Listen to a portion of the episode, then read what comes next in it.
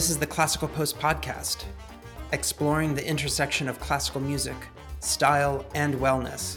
We dive into meaningful conversations with leading artists from an array of different backgrounds. Based in New York City, Classical Post is a touchpoint for tastemakers. I'm Jonathan Eifert. Let's get into it. The Swedish folk jazz duo Elise and Toby just released their award winning music video, Je te which is the French translation based off of the American classic song from 1938, I'll Be Seeing You. The backstory is quite interesting, however. They discovered a French translation of I'll Be Seeing You from 1945 and found that the French lyrics had been forgotten. A recording of the song was nowhere to be found, even though they found clear evidence that Je te verrai was extremely popular when it was first released in the 40s. In order to give the song back to France, they decided to make a new recording of it. The short film was made to reinforce the song's message and to put it in today's context. Apart from winning Best Music Video at Toronto Indie Shorts, the film has also been selected for the Montreal Independent Film Festival and has also been screened at the Berlin Short Film Festival. They also recorded their original song, I'll Be Seeing You, which will be released as a part of their album this fall. Where do you find inspiration to create music? And I'm really thinking about something that is outside of the music world. That is a, I mean, it is a tricky question because actually we don't find inspiration to write music in music.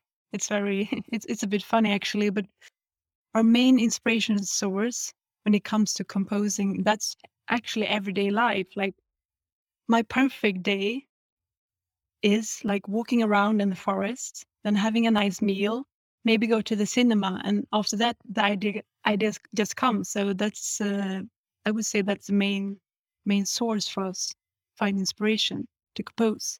Yeah i i think a lot of people uh, when they think about things that should inspire us they should be grand or magnificent. Like that's that's what you get inspiration from. But I actually agree. I would say that a lot of the inspiration we get um, for writing our music is is in the small things rather than the big things. Um, and I mean, sometimes uh, even small things can be very big. Like if you look at these artists from uh, the 17th century, Rembrandt and Vermeer, uh, these French impressionists, they they often made paintings of very everyday um, quotidian things. So then the grand and the small can sort of be combined uh, in one and the same thing. But often I'd say, yeah, the small things of life, that's that's what can give you inspiration. Yeah, definitely. I, I love the the idea of um, high and low. I mean, it kind of comes out in in other forms of culture too. Uh, sometimes in fashion or in um, in how you put together, say, a dinner party, perhaps, or or other things where you have like bits of high culture, but then also mi- mixed with low culture in a way, quote unquote, and and kind of the end result becomes yes, it's it's a mix up, but it, it becomes quite beautiful. Yeah, and I we really like the holistic way of looking at making things. Like if we are composing a song, for example, we of course we write the music, but we also like write the lyrics and many musicians do that. They write lyrics and the music, but you can also look at it as, as poetry. You, you're being a writer actually. And also when it comes to like like spreading the music, you have to have a cover art that looks in a certain way, or you can make a film out of it. So that's very inspiring i would say that you can have this holistic view of of art and art making. Yeah and at the same time be like you mentioned dinners it's very nice to have a dinner with with good friends and just like talk about things laugh about things make a joke and that joke leads to something else and then you get an idea and that idea becomes something a lot bigger. Uh, so sometimes very uh, small uh, quite like very everyday today uh, things can be can become a great idea and and something very nice can grow out of that I think that's really exciting to to think about when you're kind of going about life. It can get uh, uh, quote unquote boring at times, but when you do have those moments where uh, I don't know, the circumstances are right and the right people are right around you, and that sparks something like you're saying, it's like boom, it's mm-hmm. it's kind of a magical moment.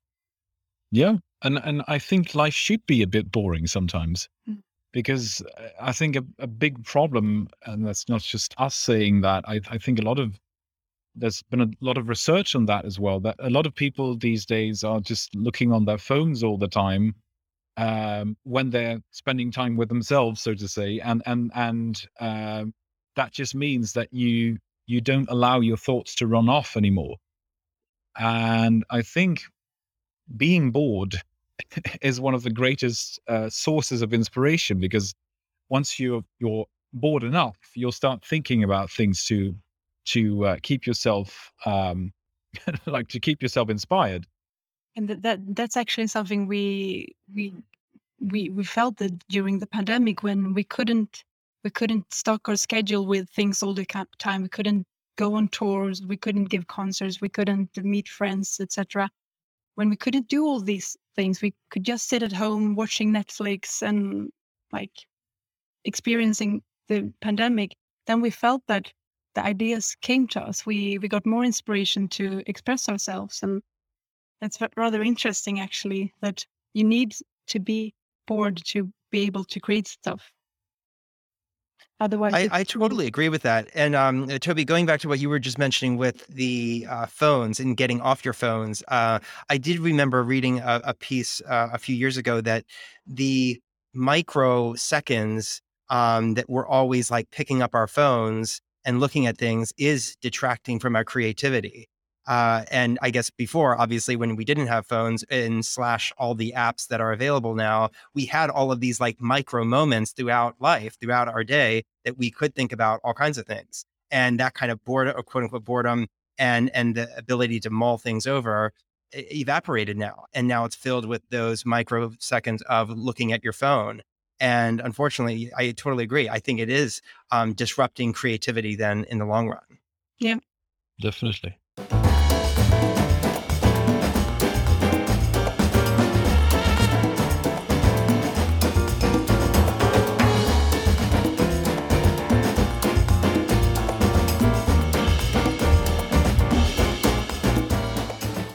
I wanted to uh, ask you guys about fields of study that are outside of music.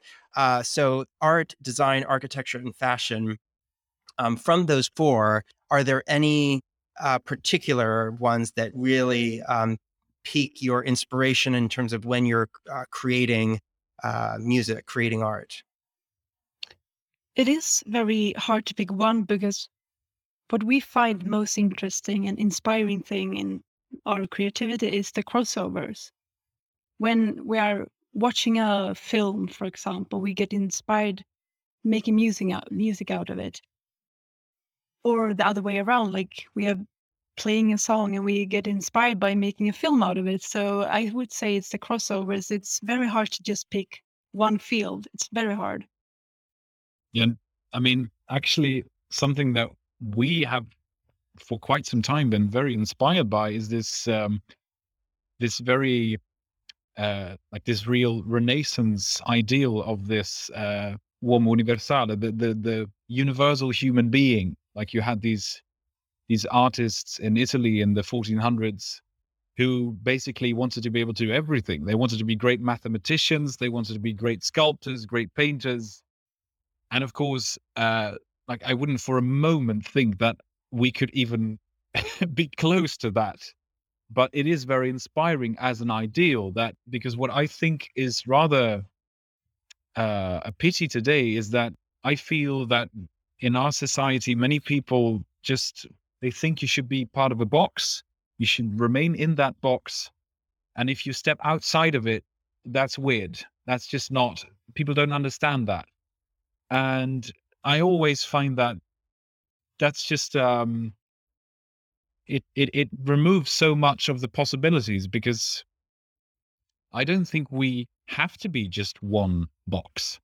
I mean, there's nothing wrong about it, but I don't understand why it should be strange to step out of it and to try something different and to see the sort of the, the crossover um, effects of what that might lead to. I think that that is very interesting. You shouldn't set up limits for yourself to express yourself in different fields. I mean, yes, I'm mainly a musician. That that that is who I am, but I can also like, express myself through film or painting and painting. I, I it maybe won't become that good, but it's still it's still very important to have that vivid way of thinking at uh, art and art making.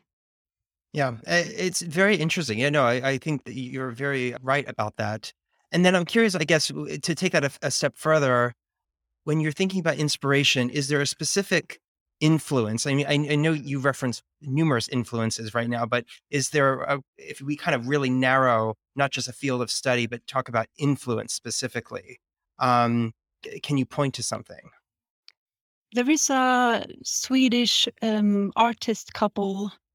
They they lived during like late uh, 19th century, beginning of 20th century. They were called Karin and Carl Larsson.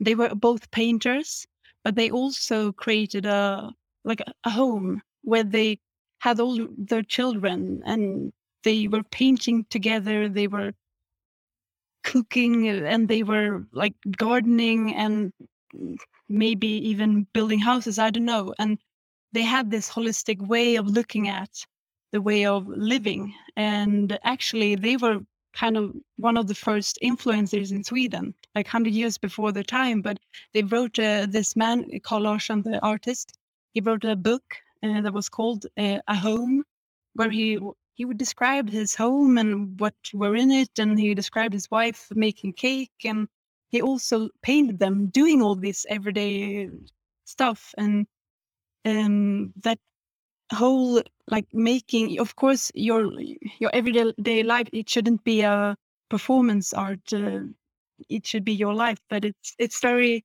it's very inspiring to look at that family 100 years ago having this holistic view of uh, living their life yeah. so i would say their art and their way of living it's very inspiring for us yeah. It's actually funny. In Sweden, many people say that Carl Larsson, uh, this book that he published, A Home, uh, it's like the first IKEA catalog. He just showed his entire home with his family in it, and and he painted their day, their life, basically, which at the time was very special.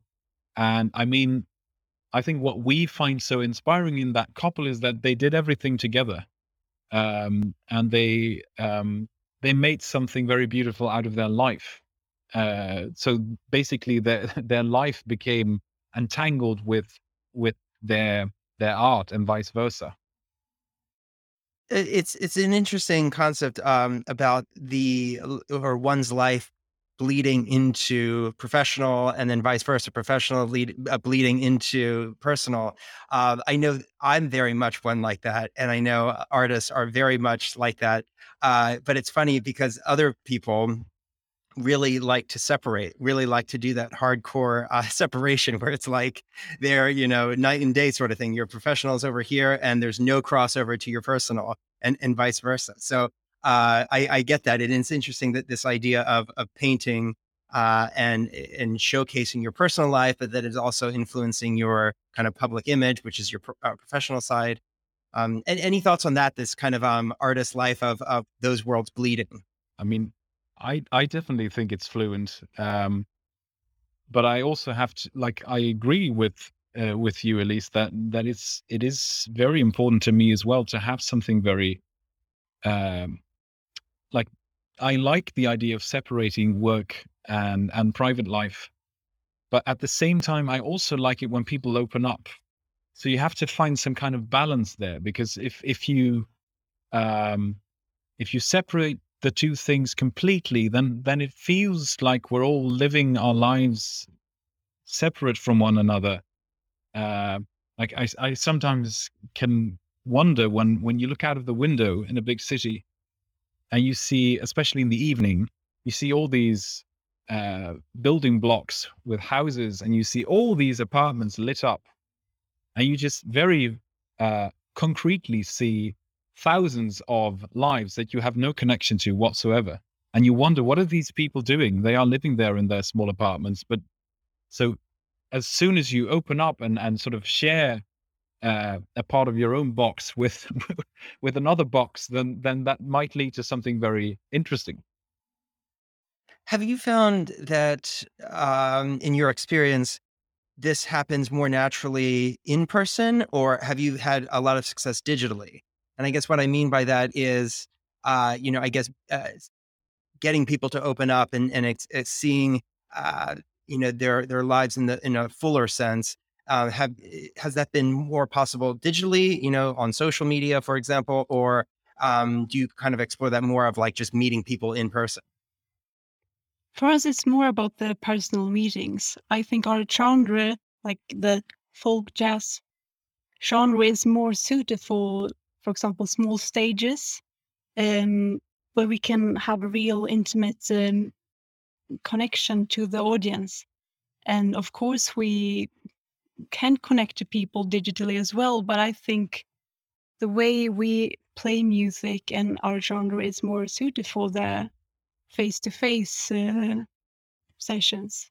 Yeah, I, I definitely agree. Um, we've also done quite some basking on the streets, which is one of the mo- one of the purest ways of of um, presenting music to an audience because and it's very democratic too because people basically decide if they want to listen.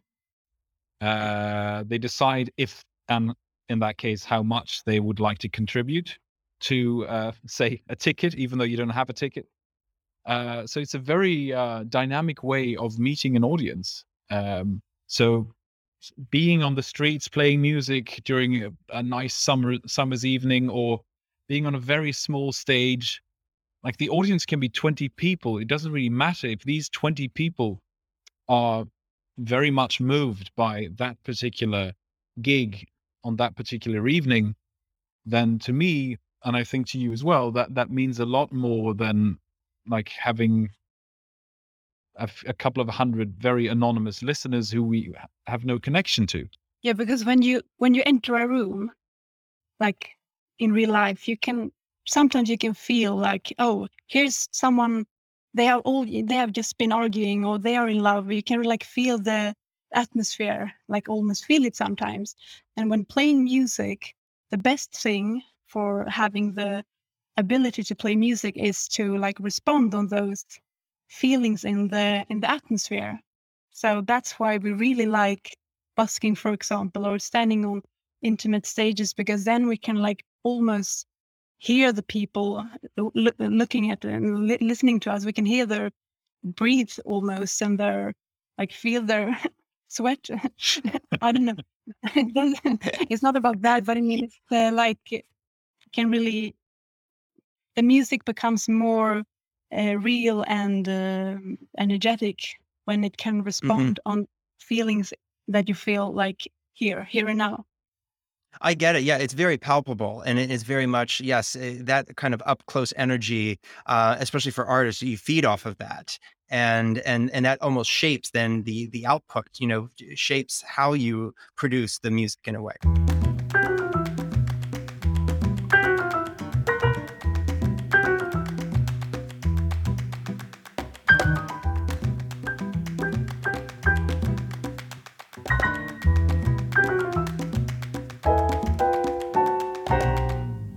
Describe a routine you have in place that helps you live a healthier life.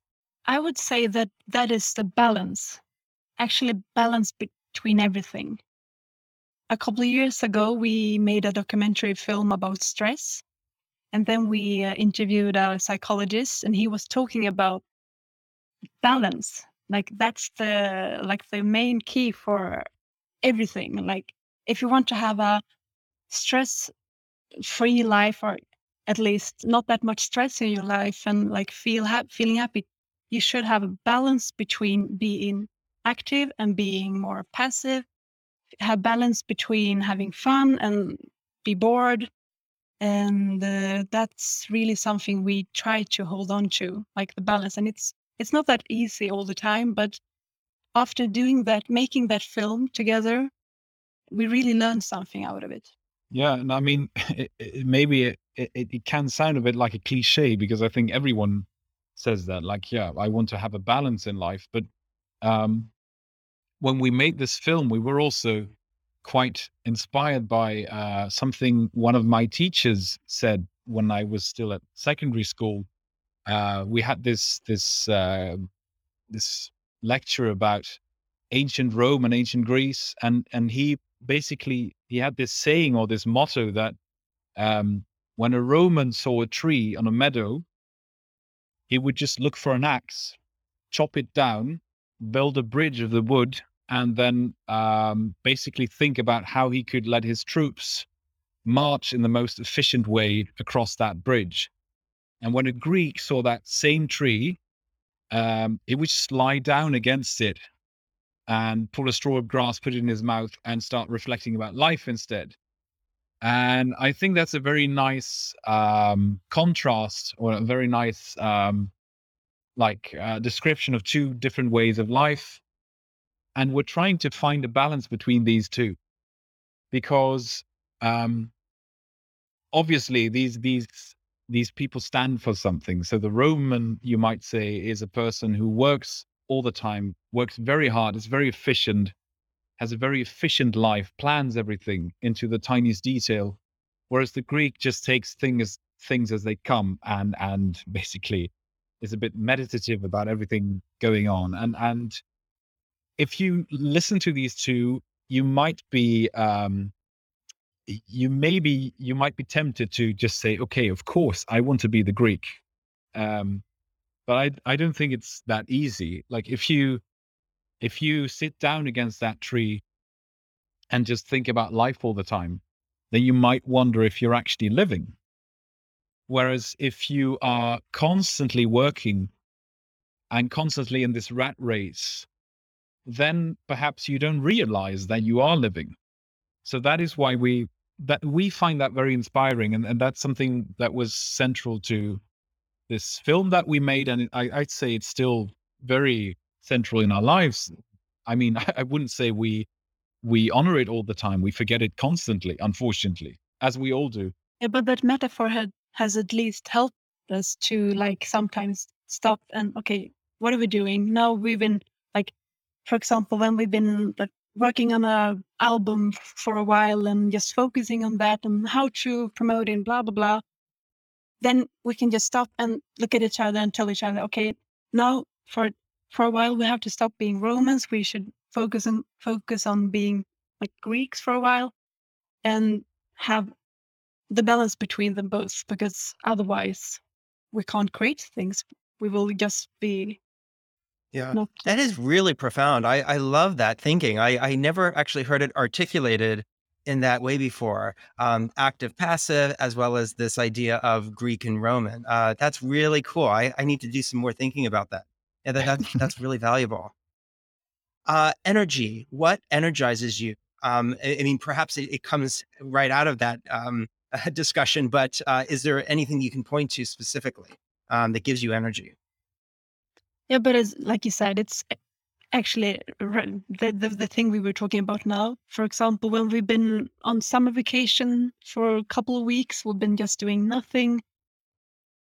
Like drinking wine taking a swim every day and yeah having a nice time. That's wonderful but after some weeks it's it's not going to become boring but i have a feeling then that i'm mm, i don't get stimulated enough so then it's time to like become more active and i i would say that like transition gives us a lot of energy to like be very passive do nothing and change that kind of living to like create things. Definitely that's very inspiring and gives us energy. And and sometimes um it's not very it's like it's not black and white. Sometimes these two uh, they they sort of occur simultaneously. Uh, I remember like we we really weren't the only ones. I think there are a lot of people during the pandemic who got this idea to um, buy an old van and rebuild it into a camper van, which we also did. Like hundreds of people did it. Um, but still, that was very nice because um, the pandemic sort of all made us all feel like what are what are we supposed to be doing? Well, there you have it, the, the boredom boredom aspect again. Uh, basically, we we all got bored, so we had to do something, and um, we started building. Well, we bought this small van and we uh, rebuilt it. We made a small construction, so it became a camper van, and then we drove to uh, Corsica an, an island just south of France in the Mediterranean, all the way from Sweden with that car. So that was a nice way of combining these two because it it, it we really had to sort of st- get going and and and do something like challenge ourselves. so. And then it ended up we ended up on this beautiful island in the Mediterranean. Uh, uh like that was just a nice adventure that came out of that. How fabulous! I, oh, I, I mean, what a trip uh, to drive from Sweden to Corsica uh, in this van. I mean, that that's amazing. Did you guys do this like in the height of lockdown or in one of the lockdowns? Is that kind of when it all went down, or or what? Yeah, we did it. Uh, oh, when, when was it? Like winter. It was January, wasn't it? January 2021. So like, yeah, one year ago. So kind of the the second lockdown we did it. Oh yeah, second yeah. lock. Yeah, yeah, yeah. So, so not the initial kind of thing. Yeah, but later on. No, that, we... that's cool. I mean, what a great idea. yeah, we got there. Yeah, it's it, it was really nice, and we will do it again this summer. So maybe not all the way to Corsica, but uh, at least to Paris. Yeah, that would be nice. Is there a ferry that takes you across then um, from uh, whatever that little body of water? I guess the, well, the Mediterranean, not little body of water, but the Mediterranean from mainland, mainland France, I guess, to Corsica. yeah, you go to like the area around Saint Tropez and Nice. Uh, you take a boat from there to Corsica, and it's like eight hours. There are several ones, like yeah. several towns in the south of France. So you can even go from Italy. You can, of course, go to Italy as well. Actually, we had planned to do that uh, that summer. But then at that time, things were so messy with all the different borders in Europe. So we thought it was just easier to remain in France because if we had to go to Italy, then we had to show all these negative test results and all of that. So we just thought we'll do it some other time. Yeah. Wow. What a what a cool though idea. I, I definitely uh, have thought about Corsica in the past of like that would be a really cool trip, specifically that island. Um, in fact, I think on my bookshelf over there, I, um, behind uh, the camera, I actually have a, a book on Corsica, I believe. Um, okay. So yeah, it's it's been on my radar, yeah, but I, I I've never been.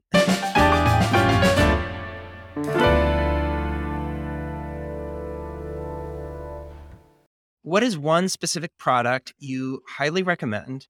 And again, I'm thinking uh, really broadly: skincare, food, tech gadget, wine, you name it. I mean, we love food and good wine, but it's it's hard to pick just one product. But uh, well, what to say? I, I, in general, tulips from Amsterdam. That's maybe not a product, but it's yeah, kind of a product. It, it is a private product in the Netherlands. It's so they are beautiful and makes you happy. They definitely do. And they're really nice to have on the table while drinking good wine and eating good food. and I like my pasta machine wow, like a, like a proper thing where you a can make one. homemade pasta.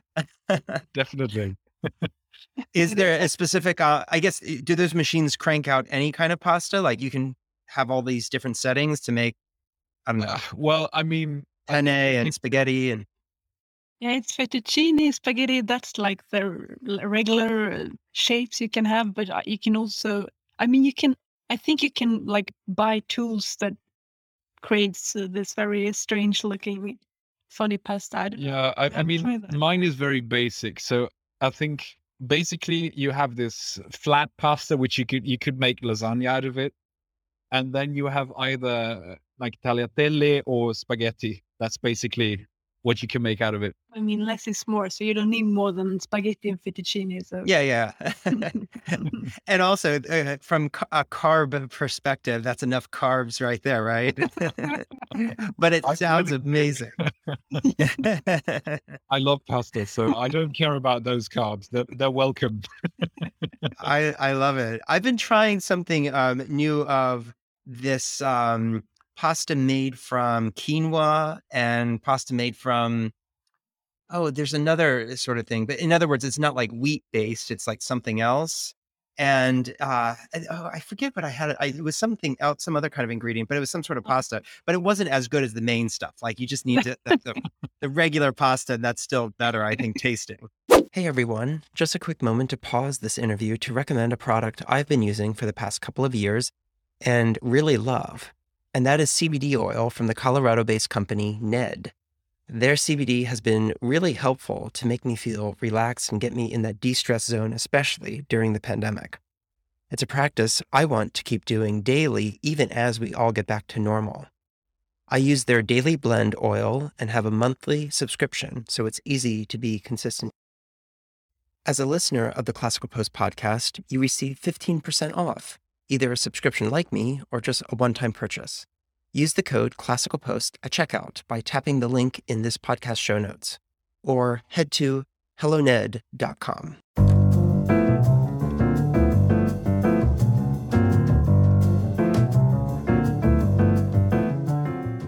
I know later on here in the podcast, we're going to talk about shooting a film in Paris. So, what restaurant uh, do you love eating at there? Oh, there are several, of course. But if you like, uh, if we're first talking about like starting the day, having a nice breakfast place, there is an amazing place at uh, Montmartre. Uh, this like hill in Paris. Uh, where there is a really really good place. What is called? It's uh, Le Yeah, Le. Like uh, what's that in English? Well, it basically means cacklicoo. and it's such it's such a charming place because it's like this nice terrace beneath a tree, and there are just one uh, waitress, and she's like running around uh, serving all like 30 customers at the same time and uh, there are locals there and you can have this very nice croissants and brioche bread and have this nice cup of coffee or tea and it's just It's it's wonderful. it's wonderful like food wise and atmosphere wise it's wonderful Yeah, and you can see that the owner of the place she knows everyone uh, in that in that neighborhood. It's so beautiful to see that, and you just like you sit there as a tourist and you just you wish you could be part of that. but then I love comes it. dinner sorry No, I, I just said I, I love that. I, but, but what about dinner? Yeah, dinner. I there are several places there as well, but I remember uh, one of the first times in uh, in uh, in Paris. We went to this place called Le Chartier. Uh, it's near Montmartre. It's oh, is it in Montmartre? I don't Oh, it's remember. quite it's quite It's close. this old, uh, old uh, 19th century restaurants with like you know mirrors everywhere and this like big hall and like golden details here and there and it's just very nice. to have this uh, typical bistro, French bistro food, and really charming It's very romantic, definitely. and very genuine. So if you go there, you should go to Le Chartier to have dinner. I love it. I've I, I have eaten um, a few uh, dinners or lunches uh, or both in Montmartre, but I haven't. Or I don't remember the names. That's the funny thing because uh, I've been to Paris two times now, uh, and yeah, I, I never remember the names specifically. But uh, I really love the food, though. I, I will say it's all in the atmosphere. I, I know what you're saying.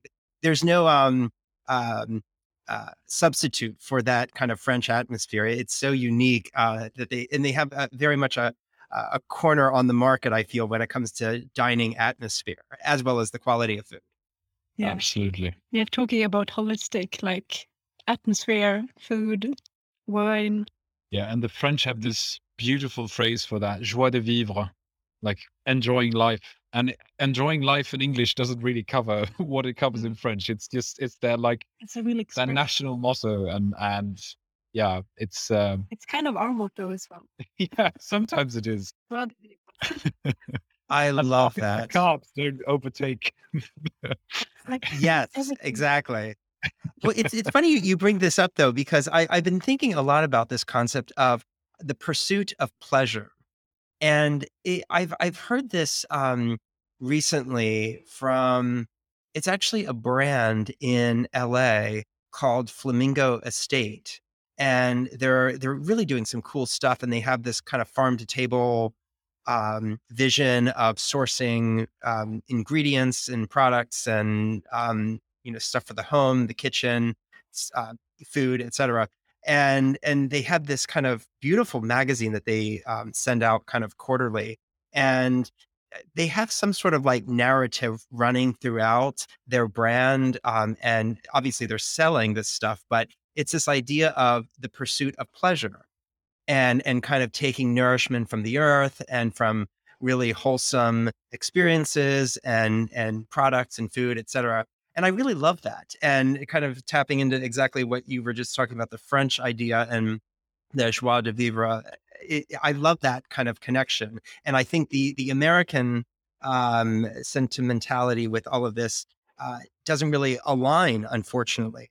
Like I, I think that there's such um, a separation. I think Americans are very much this um, work driven and everything has to be optimized. Where the, the French um, ideal, like we're just talking about, is is drastically different. It is this um, pursuing pleasure for pleasure's sake, and and sitting there in Montmartre having a fabulous uh, bottle of wine with the best food and the best atmosphere and the best people.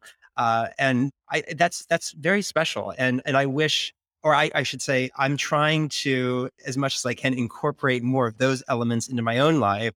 Um, even though it's very difficult in, in the US where you're kind of bombarded to optimize rather than pursue pleasure. Yeah. Anyway, just my take on things.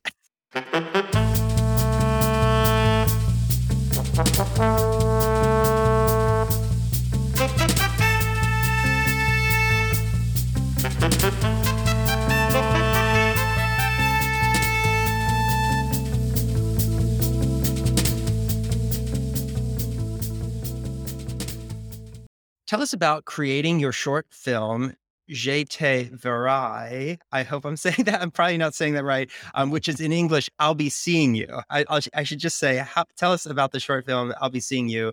Uh, I loved watching it. Thank you for sending that um, early access. It's just fantastic. It's so beautifully shot. Um, the the music itself is obviously gorgeous so your performance is very very great but the the uh, visuals and and the way you were able to put the film together uh, not only brings the the artistry to life but it, it puts you in that kind of different zone mentally and i and i just love it. So um, why don't you you know explain why did you uh, set out to create this? Yeah where should i start? I mean i guess it all started with um in the summer of 2020, uh, we were supposed to have a small tour in Paris and have a few concerts there. Everything had been planned. And then obviously, uh, it all had to be cancelled because of the pandemic. Then, instead of going to France, we tried to bring France to Sweden to the island of Gotland where we were staying that summer. So we had a few concerts on Gotland. Um, and basically most of these concerts had a, a, bit of a French touch. So we played a lot of French songs.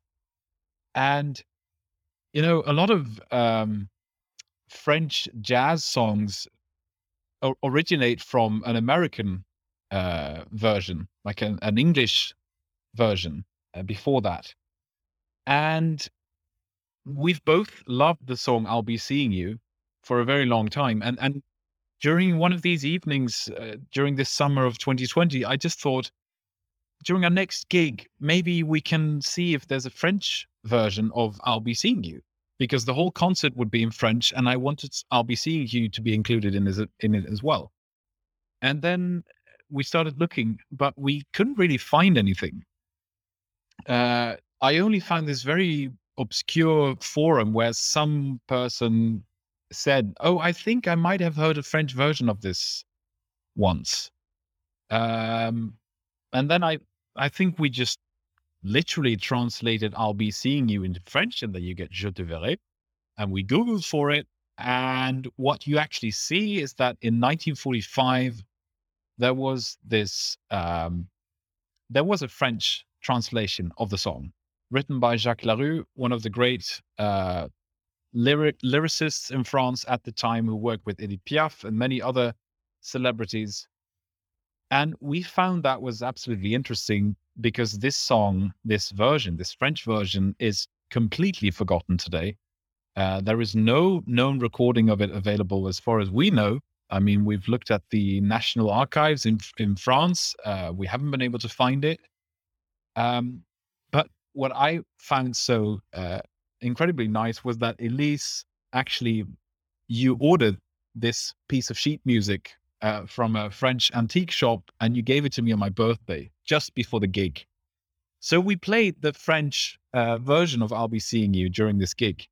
And then because we loved it so much playing it, it's a nice tune, it's wonderful lyrics. Uh, so we wanted to record it. Uh, so like in like what you have to do is to like apply for the rights to to be able to record this song because we didn't write it, of course. Uh, but then we realized that the the lyrics that they didn't exist. Like we we wrote to the to the like published company owning the the lyrics or owning I'll be seeing you, and they told us no, but this song doesn't exist. Je te verrai doesn't exist, and we couldn't understand why because we had like a proof, like look, this is a sheet music printed in 1945. It's so strange, but probably when the world became digital, Je te verrai disappeared. So we had to like register the song again and it took like a year and we were so like worried oh are we about can, can we really do this think about if they don't give us access to this um, but then we got the approval to record the the lyrics in french and uh, then we really realized that this song is so important because it's it's been forgotten for a long time. The message is important.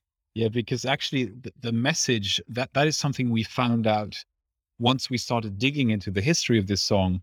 Um, I think a lot of people, especially in America, have a special relation to "I'll Be Seeing You," because in the in the 40s you had uh, you had Billie Holiday singing it, Frank Sinatra sang it. Uh, in Britain, you had Vera Lynn. You have these very iconic figures who sang it, and it meant a lot to people during the Second World War. It was like a signal, a, a sign of hope to a lot of people. And in 1944, in August 1944, Paris was liberated from uh, Nazi Germany by the Allied troops. And what happened then was people sort of thought this was the first step towards peace. This this is the first step towards the end of the war. And then this Jacques Larue, I think, in this sort of incredible joy about the fact that Paris was now free, he translated I'll Be Seeing You, which was played all, all over the place, into French. And uh, it was then played very frequently at the French radio and sang by very famous figures. But what, what I find so funny is that he wrote a very he wrote a version of his own because the lyrics are quite different uh, from the English one. Uh, I mean, in in the English version, they sing about Paris, which I think is the American uh, perception of romance. But in France, Paris is not like the French don't like Paris that much. it is the opposite of romance sometimes.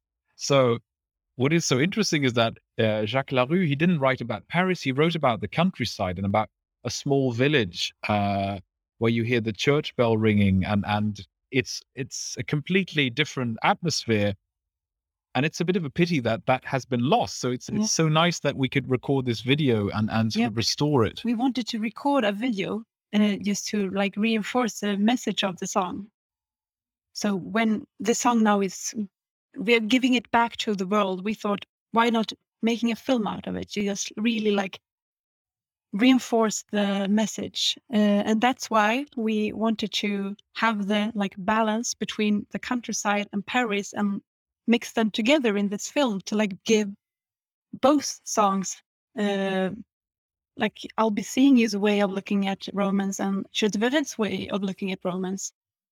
So that's what it all came up to like this film yeah it's really a, a, crazy story, and especially that it was lost. So, so if I got this right, you're saying that it's the, it's the French version specifically. It's not this English version that was recorded by so many people. It's the French version specifically. That version was lost. Yes. Uh, I mean, I'll be seeing you is is a very obviously a very uh, known song to this day. But this version that was translated by Jacques Larue in 1945, which we know uh, was played a lot on the radio in France at the time, is completely forgotten. Nobody knows it. Uh, we we don't know of any recording, so we just thought, well, why not record it? And especially, well, obviously, we during the pandemic, or as we were approaching what we hope could be the end of the pandemic or the start of the end of the pandemic, we thought that might be um, a nice gift to people, and hopefully, it will spread some joy and obviously um, there are a lot of things going on in the world right now um, that also I think we need hope and uh, yeah people are now as we speak separated from the ones they love against their will and our hope is that this film will will give them hope that they will eventually meet again they will see each other again like i'll be seeing you so that's what we want to like spread to the world. Yeah. It, it's a really it's it's beautiful. I and I love that uh, you you just didn't record the French version, but you actually did this video. I think the a short film is is such a, a appropriate uh, to do. Uh, tell me a little bit about the filming process. I know you mentioned earlier that um, you were somehow filming at, at four in the morning at the Eiffel Tower. Uh, I'm curious about that whole experience yeah, that was that was amazing. I never experienced such a wonderful thing before, actually. Because we in the script, we wrote the script together with the collaboration partners Rumblewood, a film production company. So we wrote the script together, and in the script it says that we want to have a like night scene under the Eiffel Tower, and yeah, that's that's lovely. But the only problem is it's n- it's never empty around the Eiffel Tower. It's like always people around and taking pictures, and so we thought, okay, how can we solve this? And then uh, we realized, okay, what? Let's just wake up very early because even if like people that go into nightclubs and being out late, they are of course strolling around, but we thought that maybe there are like some like three hours during the early early bird hours uh, in, in, the day that uh, people are still sleeping, even the people, drunk people, went to the club. So we woke up very early in order to be alone, and we were alone. That was amazing. Like we could like cross the streets without uh, a car in sight, and we were on one of the bridges, and uh, like below uh, the Eiffel Tower, and there was just some birds walking around there, and it it was such a magic uh, moment and felt like being in a Monet painting actually you know the like with all yeah. blurry blurry cl- colors and so that was really an experience it was beautiful it was absolutely gorgeous yeah How cool. Yeah. I mean, it's such a unique experience. Yeah. Because uh, I don't think many people are, are walking over to the Eiffel Tower at four in the morning. So that that's amazing. Um, yeah. and, and, in terms of, did you have to like uh, figure out the whole uh, or I, I, don't even know what the production crew looked like. Um, was it just minimally shot? I mean, did you just have one, uh, a few cameras, or or did you have like hair and makeup too, or or how was this production like? It was uh, rather minimalistic. It was the two of us, and then our collaboration collaboration partners Rumblewood, and there too. So like four people, and they were doing makeup, uh, the makeup thing as well. Uh, and then was uh, Sasha, who made, was a photographer, and Jacqueline, she's a director. So he was like uh, switching between uh, flying the drone and having this. Uh, not in Paris, though. No, not in Paris. In Paris, you're not allowed to fly any drones. yeah, we wanted that initially, but uh, we we had to like put that out of the script. But we did it on the on the countryside. With we rented an old car, and we took it on the like old roads and then we had this drone flying over the car and it was uh, yeah it's it's really nice that we got those pictures so i mean so the crew was just four people but we uh, managed to make a really really good and big production out of it so you don't need if you if you if you have the possibility to collaborate with skilled and professional people. You you don't need that many people actually. It's it can be very efficient and good anyway. Yeah. No, no, I, I, hear you. I, I'm curious the connection to Mahler's Third Symphony of I'll Be Seeing You. I know um, leading up to the recording this, you were mentioning that there's this connection. I know you sent me a link and I was listening, but um, uh, can you point out specifically, was it a theme that there's this um, or a motif or something? Is that, I, am curious, our listeners would probably really like to um, to know that. Yeah, I, I think that that is very interesting because again, what I'll be seeing you is this very famous song, and Mahler obviously is a very famous composer, but I don't think a lot of people know that that this theme is just it, it, to me it's pretty obvious that it it, it comes from his symphony.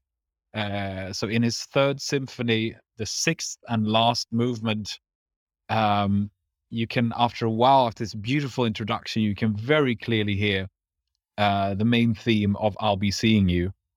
And um, what I find interesting is that Mahler, which was quite uncommon, um, he, he basically he wrote some kind of program to accompany every um, every movement of his symphony in order to give the listener some kind of idea on how to interpret the music. So these six movements of his third symphony each have their own motto, if you will. I think one of them um, is called "What the Trees Tell Me," and another one is called "What What's What Humans Tell Me."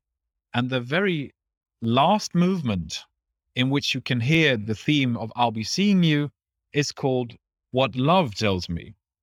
And I find that so interesting because I think "I'll Be Seeing You" is without doubt uh, one of the most famous love songs we have, and I think Sammy Fain, when he wrote the song in 1938 uh, he might have known about that and he might have known about mahler's um, thoughts about that particular movement that that should express strong love and also strong longing for your loved ones mm-hmm.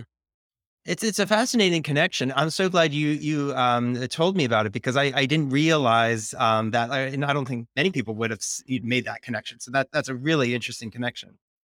Um, one more question here before we end, and that is success um, at large, um, uh, or you can take it specifically. But what does success mean to you as artists and as people?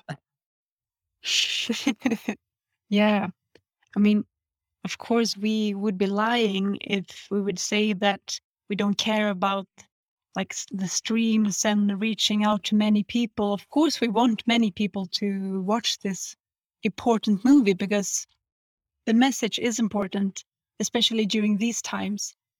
But when you talk when talking about success, I think it's or I know for us it's more important to really touch people, to re, like if if a random person like a person that I don't, don't know would wrote, write to me or call me and tell me that uh, I woke up this morning and I felt very sad and I almost uh, thought of not living anymore. If uh,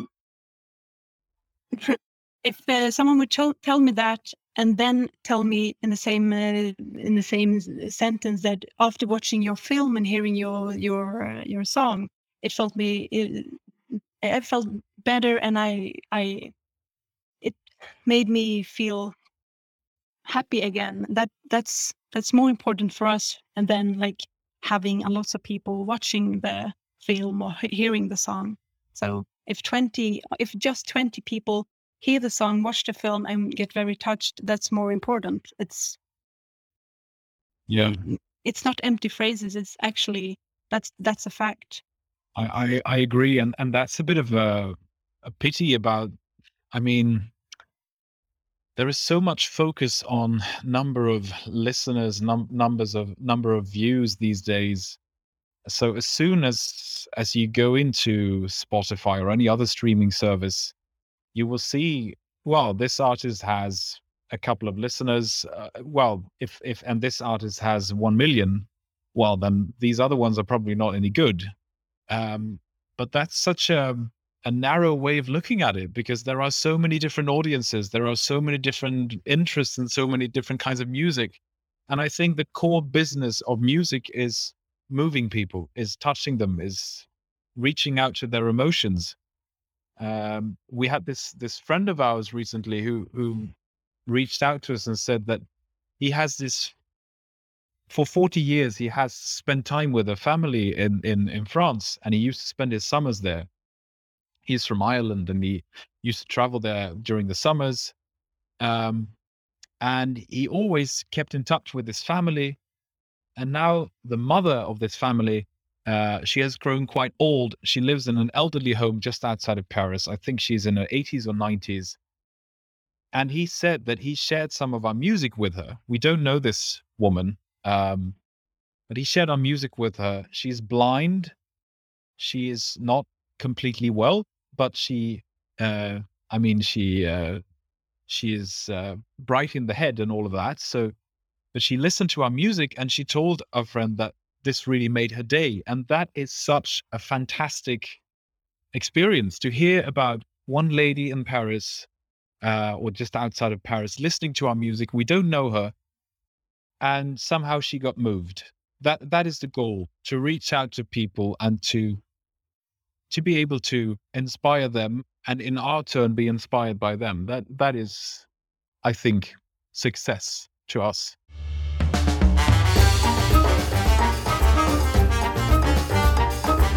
Thanks for listening to the Classical Post podcast. Explore more insightful content on our website at classicalpost.com, where we share original perspectives, listening guides to new recordings, and conversations with the leading artists. Stay abreast of classical music, style, and wellness by signing up for our monthly briefing, delivered directly to your inbox. If you've enjoyed this episode, please share it with a friend. Until next time, I'm Jonathan Eifert. Thanks for listening.